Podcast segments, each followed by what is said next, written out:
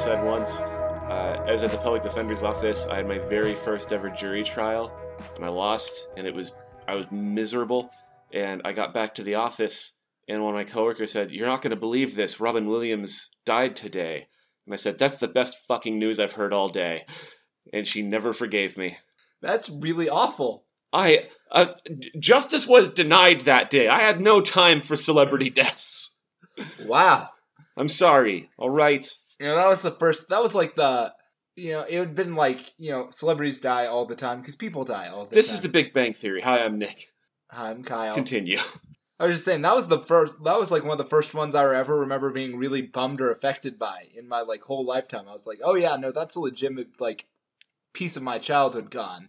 So what we do Not that he show, had made a, a movie that I had actually like thought was funny or enjoyed in ten years by that point, but you know, I thought he had another one in him somewhere. So uh, okay, first of all, this is a podcast where we watch The Big Bang Theory. We talk about it and why it's a ridiculous and awful show that we don't understand what people like. That's in the past. That's how I would normally introduce the show. Today we talk about our feelings about Robin Williams. A couple days before he died, I watched The Adventures of Baron Munchausen. He plays the King of the Moon. It's the worst. I I can't. It was in my heart. There was a darkness. All right, and I I'm not going to deny that I felt that way. I'm not going to deny that I still feel that way sometimes. He's a grating man, a, a wonderful, humorous man who brought joy to the world and is well respected in, in all circles. And boy, if it could, he could just fucking tone it down a notch. There. All right, now that you've, yeah, I'm sure that's a good. You know, it's it's like that was definitely what the genie needed was to be less of a cartoon character. You're right. Yeah, you know, the genie. The thing about why it works is because he is literally a cartoon character.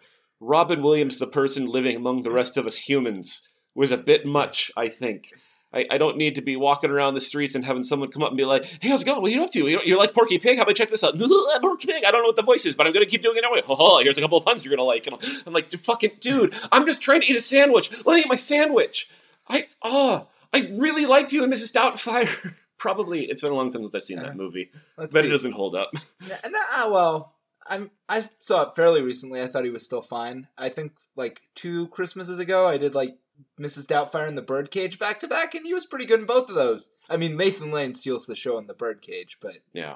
Boy, this episode we watched must have been real But if we're we- we're moving on to our feelings about the birdcage already. I will say it could have used more Robin Williams in it, but obviously not. That's only that's only the opinion of fifty percent of this podcast that feels like. Hey, no, I'm not going to disagree. If Robin Williams showed up in this episode, that would have been great. What would he have done? How could we have fit Robin Williams into this episode? Give us the summary, and then we'll He's- figure it out. He's Wolowitz's dad, Oh shit!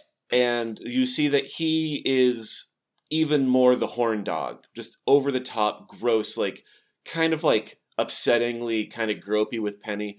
And Wolowitz like admires his dad, but now that he's older, it's been a long time since they've seen each other. His dad's been living in Barbados.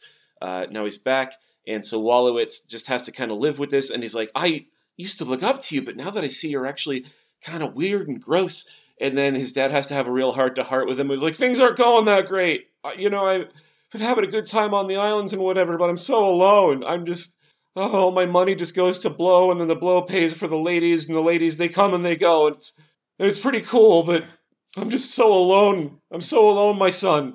That wouldn't actually be out. Of, I mean, there are a lot of sitcoms where they bring in some celebrity actor to be someone's dad, and he almost always turns out to be a jerk ass in the episode.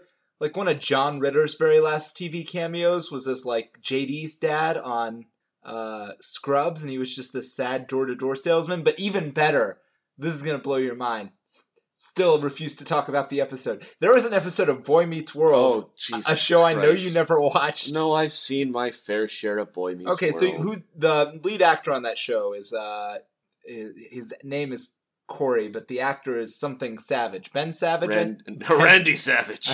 uh, yeah, I think, I think Ben, Savage. is Uh, are we sure? There's also a, a something Savage who's like a, a gay podcaster of some renown that I don't. Dan want, Savage. Dan Savage. Okay, I didn't want to get those and- two confused. And the character who plays uh, his best friend in that show, Sean, yes, his real name is Ryder Strong. that's which pretty good. I can't ever forget.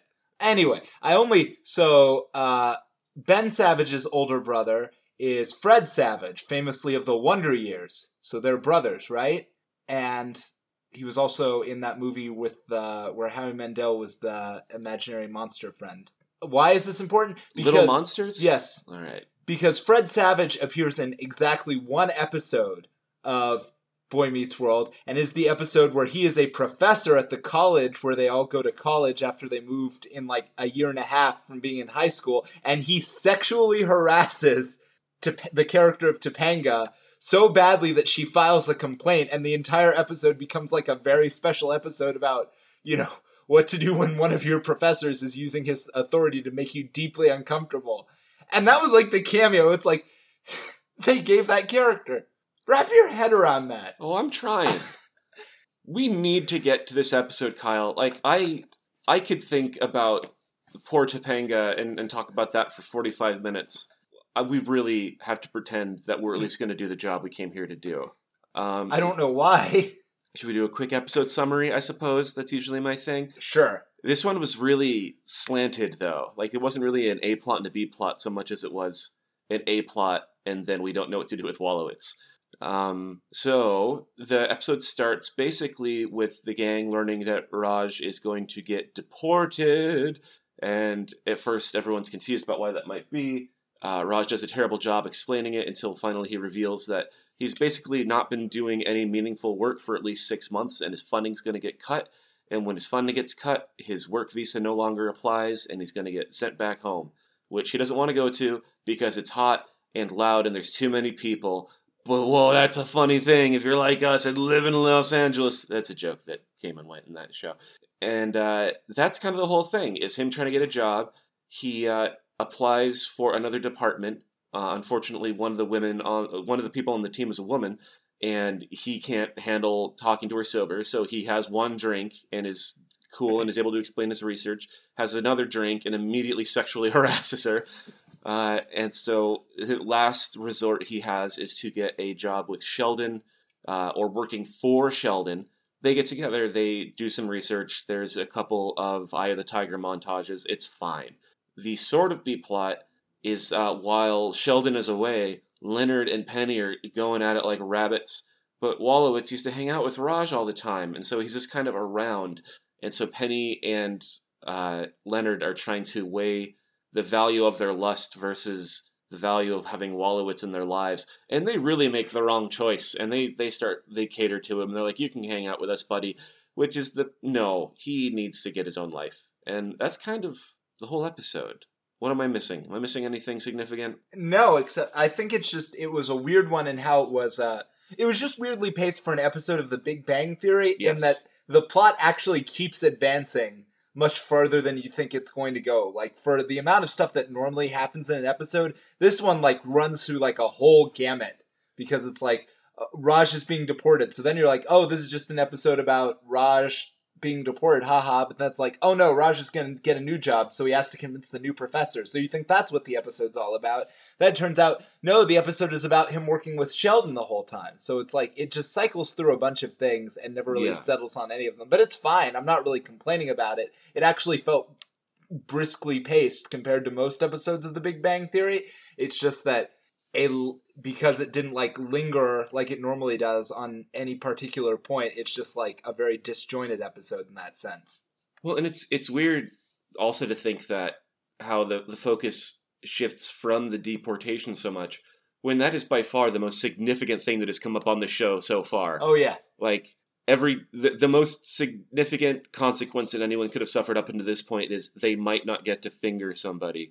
And now that their their, their friend who they, they love and have been working with for however long is going to be deported from the country and Penny and Leonard are like, man, how much should we be boning? Uh, and that's that's where their their focus is. They're all bad friends, all of them. Sheldon, I used to like him. I still like his his clever pranks he pulls, his his practical jokes, but I don't know. How are you feeling about this one, Kyle? I mean, on the one hand, I liked several things in it, uh, but there was no.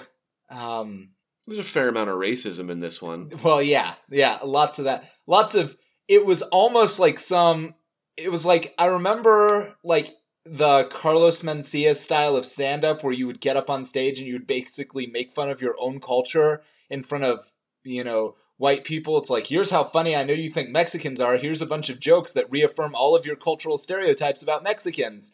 And that like passed for humor for Mm. way too long. There's a lot of that with Raj in this episode about, you know, all of the things that suck about living in India. Yeah, like he uh, has something in there about like, oh, you know, I'll have to go back home and like live with my brother Kumar, or as you may know him, Dave from AT and T customer service. And it's like, we fucking get it, guy. Like you're doing the joke that's been on a thousand times and it's been shitty all other thousand. We don't need to hear it again. Yeah, Yeah. there are They several. even get into the but- whole worshiping cows thing. Oh, right. And then Sheldon has the gall to uh, lecture uh, Raj on his own culture by telling him what the actual relationship between Hindus and cows is. And you know what? I don't actually know who's correct about it, but I felt uh, uncomfortable. I'm sure the writers don't either. I felt uncomfortable just being there in that moment of judgment, though, not sure knowing whether to side with the guy who might have all of his facts straight or the person whose culture is being attacked. It was a difficult time for me as a filthy social justice warrior. Yeah, there's a lot of that going around in this show. Um, I mean, it does make it. I guess it's it is sort of interesting to have a character who's not like Jewish or Christian, whose whole thing is I don't understand how. Because that's actually pretty normal. Because my first hand was like, well, no, he should know how his own religion works. But I was like, no, there are lots. I mean, I know plenty of people who are like raised, you know. This reminds me of a thing. My friends, I think I've told you about this before. I had a friend uh, in college who was Catholic, and she would casually reference humping her boyfriend all the time. And I point out, like, isn't that a big no no, seeing as how you're Catholic and sex before marriage? And her way of like reasoning out of it would be like, well, God knows that we love each other and that we're going to get married. So the sex that we're having right now is actually totally fine. Yes. And uh, like ninety percent of it's butt stuff, and that doesn't count. we never talked about specifically that whether there was butt stuff, but I think it's a fair assumption. God's loophole and all of that. Uh, yeah, but th- there's a lot of ways you could get out of understanding your own religion, I suppose.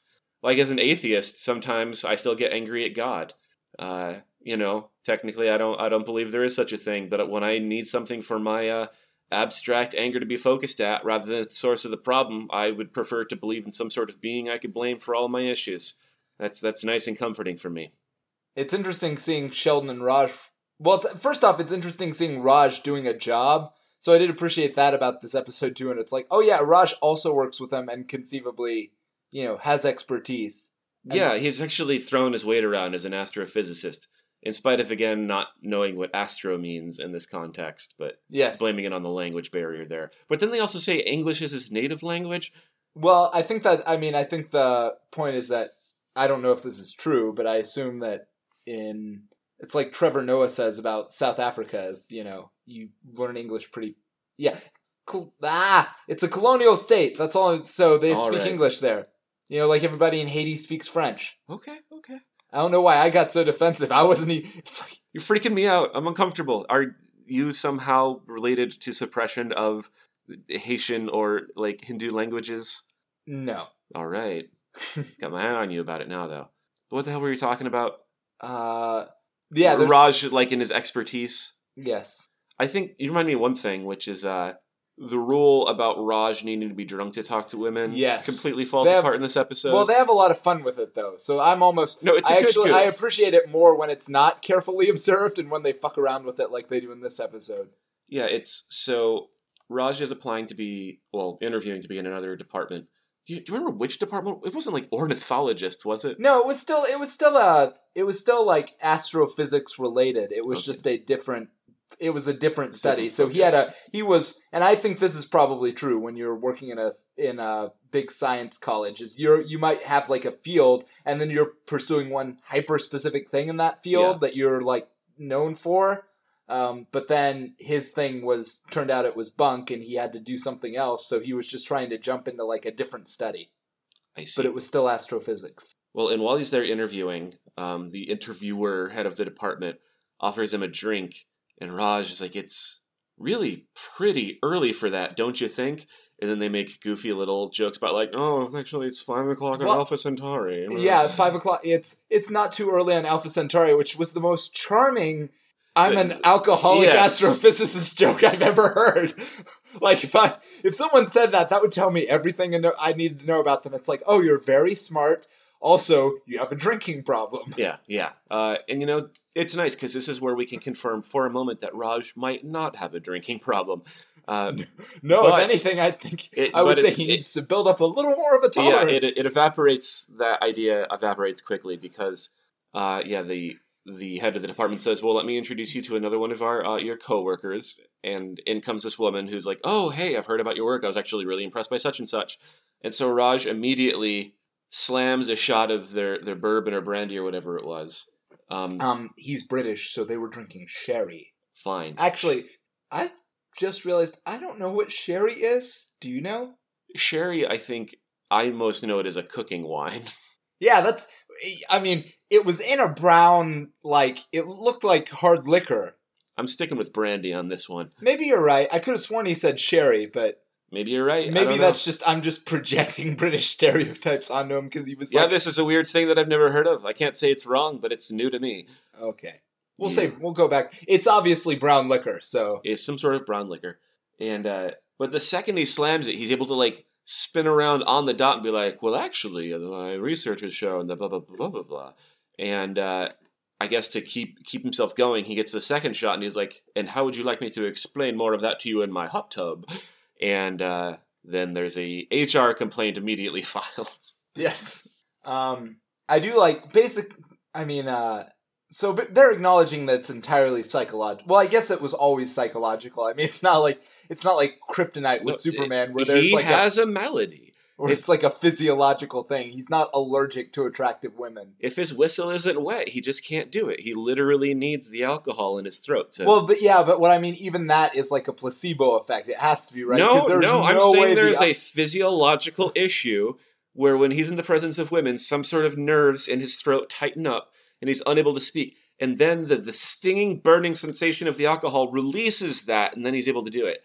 No placebo effect here at all. This is the purest of science, the truest of facts. But I do like, yes, I like how he goes from one drink, I'm charming, to two drinks, uh, oh, I'm I'm incredibly over the line in a professional setting. Would that I we all had such well calibrated. I mean, I've been in that situation, but not in over the course of 10 seconds. No, that's me either. Yeah, I've got drunk way faster than I thought I would, but it's taken the time that alcohol takes to make things happen. Raj, uh, maybe this is where we learn that Raj actually has some sort of like next level mutant hyper metabolism. Yeah, that could be a All right, this is our way Or- of inching into the X Men universe. Or as I was saying, it's psychological because I also like my uh, my probably the one of the better meta jokes that they've ever done is they're all they're all discussing whether uh, he's being de- how he's going to keep from being deported, but they made Penny leave the room so that he could talk with them about it. But she's right outside the door, so at one point she shouts a suggestion through the door, you know, and and and Raj turns and whispers to Wolowitz because he's just realized Oh, Penny is yes. hiding outside, and Wolowitz turns back to him and goes, "What are you asking me? I don't know if you can talk now." yeah, that was uh, that's a good place I think to end the, the episode discussion on that one actually pretty good joke. Unless there's anything else you wanted to, to get into. Oh no, we already made it to wow. We way to burn up the time clock on that one. The only other thing I like, which you already is basically the idea that uh, the physics, the uh, scientist equivalent of like a training montage is just them staring at a whiteboard equation while Eye of the Tiger plays, and they do jump cuts. It was it was nice. It was something that they played just a little too long, but I do appreciate that they did it at all. So hey, hats off to you, Big Bang Theory, for occasionally getting it right. Anything else?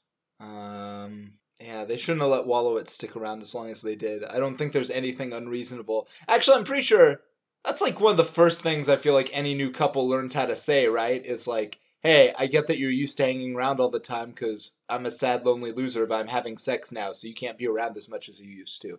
I think it's something that doesn't realistically happen. Like once you no longer live in a communal living situation, like once you're out of a house or dorms or anything where you live with friends, and people don't just run into your apartment willy nilly while you're probably boning, that it just shouldn't happen at all. That there's any expectation at all that that behavior from Wolowitz would be okay is absurd.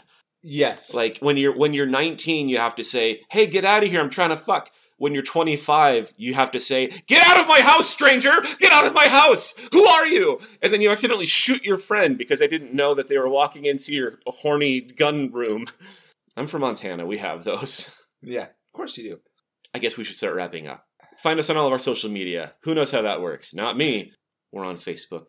We're on iTunes. Rate and review us. That's the only call to action I'm going to give. Now we should get into our nerdy thing for the week.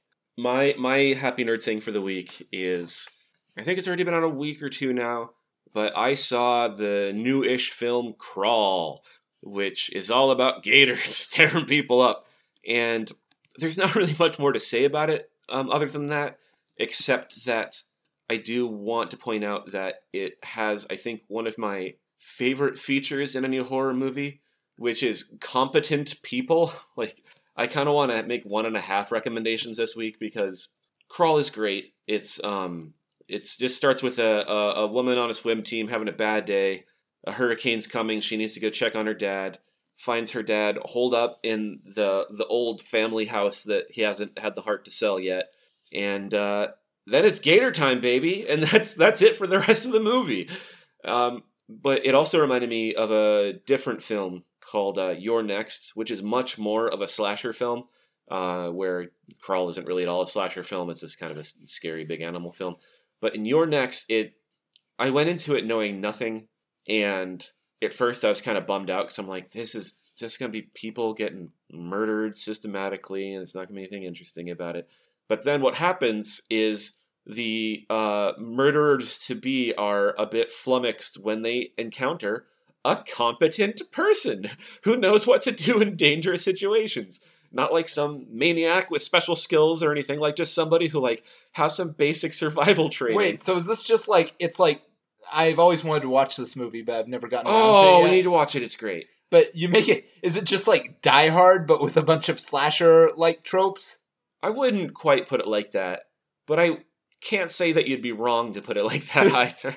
So my um I can't really so basically I've been nothing super has captured my attention the last couple of weeks.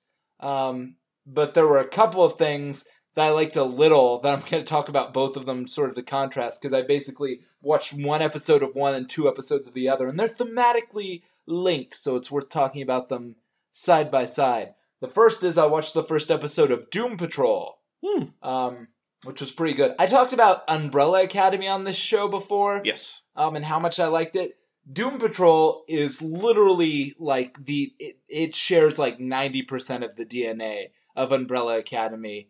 Um, although Umbrella Academy, I mean, what I'm trying to say is the comic book that became the show Umbrella Academy was a deep homage to the comic book that became the show Doom Patrol, which was also called Doom Patrol um, which was like a, a re- actually a pretty early. It was a Silver Age comic about a bunch of weird, freakish. You know, I think it predates the X Men by a couple of weeks, which is weird What? because yeah, because it's also about a dude in a wheelchair who who assembles a bunch of horrific monster people, you know, together and tries to convince them to do superhero stuff because basically their lives don't matter anymore. They've been so horribly uh, deformed and scarred by the accidents that have made them freaks of nature.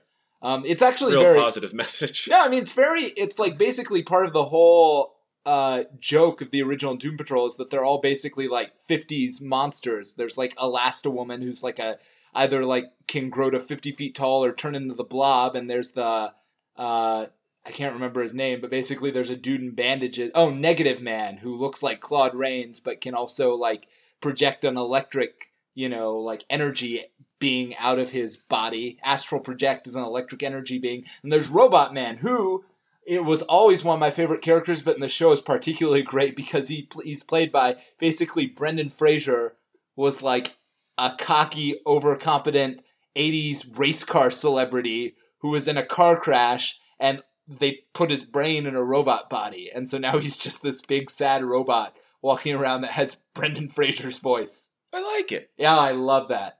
Um, and Alan Tudyk's the bad guy, and I understand he's pretty good in it too, although he was not in the first episode much. Oh, and their mentor, the guy, the chief, the guy in the wheelchair, is uh, uh, Timothy Dalton, Oh, nice. also aka James, like the fourth James Bond, I think. the, the, the most serious of the James Bonds. I think. Before Daniel Craig, he was definitely the most serious yes. of the James Bonds. Um, and so I, it was interesting watching that show because I realized that like I never think about it, but it's super obvious when you put it in perspective that a lot of the DNA of like the Marvel style or the basically the s- sort of Silver Age reboot of comic books that really changed them from like the 40s like vaguely war patriotic anti uh you know all American stuff was heavily inspired by like all of that 50s monster stuff. Like um because like I said the Doom Patrol that it's a lot of like science fi- like classic science fiction tropes and uh, you can sort of see even famously like if you think about the Fantastic Four who were like the first Marvel superheroes they're literally just like four astronauts who are in a terrible accident that turns them into freaks. Um, one of whom is mutated and monstrously fucked up so badly that they just call him the Thing. And uh, and it's like, well, I guess now that I don't have a normal life anymore, I'll go fight crime because everything else is meaningless now. Or as is canon, I'm gonna gonna start saying it's clobbering time based on the domestic abuse I received from God, I fucking hate that movie. How dare you mention that in my presence? I've still never even seen the movie. I haven't just, either, but fuck Josh Trank. Just fuck him to death. It's clobbering time, Sonny. Oh, I hate that so much. Anyway, so that's an interesting thing about that. Um, oh, I should also mention I've never read that, but the new Doom Patrol show takes a lot of its influence from the '80s comic Doom Patrol, which was one of the big Vertigo comics, one of Grant Morrison's breakout comics, and also heavily influenced by like the, you know, the deconstructionist stylings of the time. It had a very pop deconstructionist sensibility that was, you know, if if Alan Moore was writing like the really dark and gritty you know, deconstruction stuff, then Mhm. uh, Grant Morrison was doing like the fun David Bowie deconstruction stuff. Um, so that was good. Anyway, I've spent too long on that, so mostly going to talk about that, but also watch The Boys, which is another, Oh, that was. Oh, Kyle, you're really cramming it in. All right, the boys. just the first two episodes. Pretty good.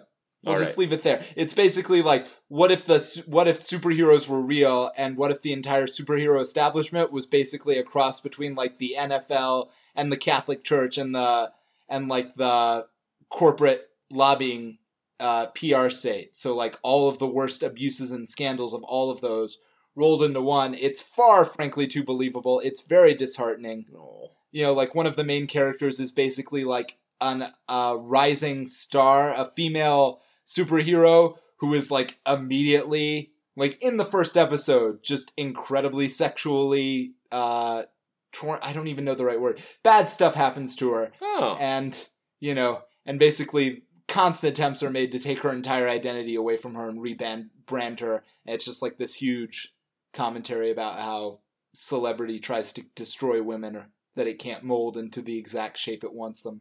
Sounds like a hoot. It's it's it's it's an interesting. The first two couple episodes were pretty okay. Nice. All right. So overall, four recommendations: Crawl, You're Next, Doom Patrol, and The Boys. the boys. Kyle, Yeah. let's get competent so we don't get murdered as easily. Uh, excuse me. I spent three hours today doing uh stick fighting, yeah, but do you- handgun, do you know, like, how to handgun set traps? and I don't need to set traps. Well, I guess if I were fighting an alligator, I would need to set traps, wouldn't I? You're Yeah. right. I do not know how to fight. I do not know how to fight a pack of alligators that have somehow learned to coordinate their movements. what about a tiger? You just you versus a tiger. I will say animals are very hard to beat in hand-to-hand combat. You would want something to keep. You would want like a stick or a spear. Because they don't have any hands. least.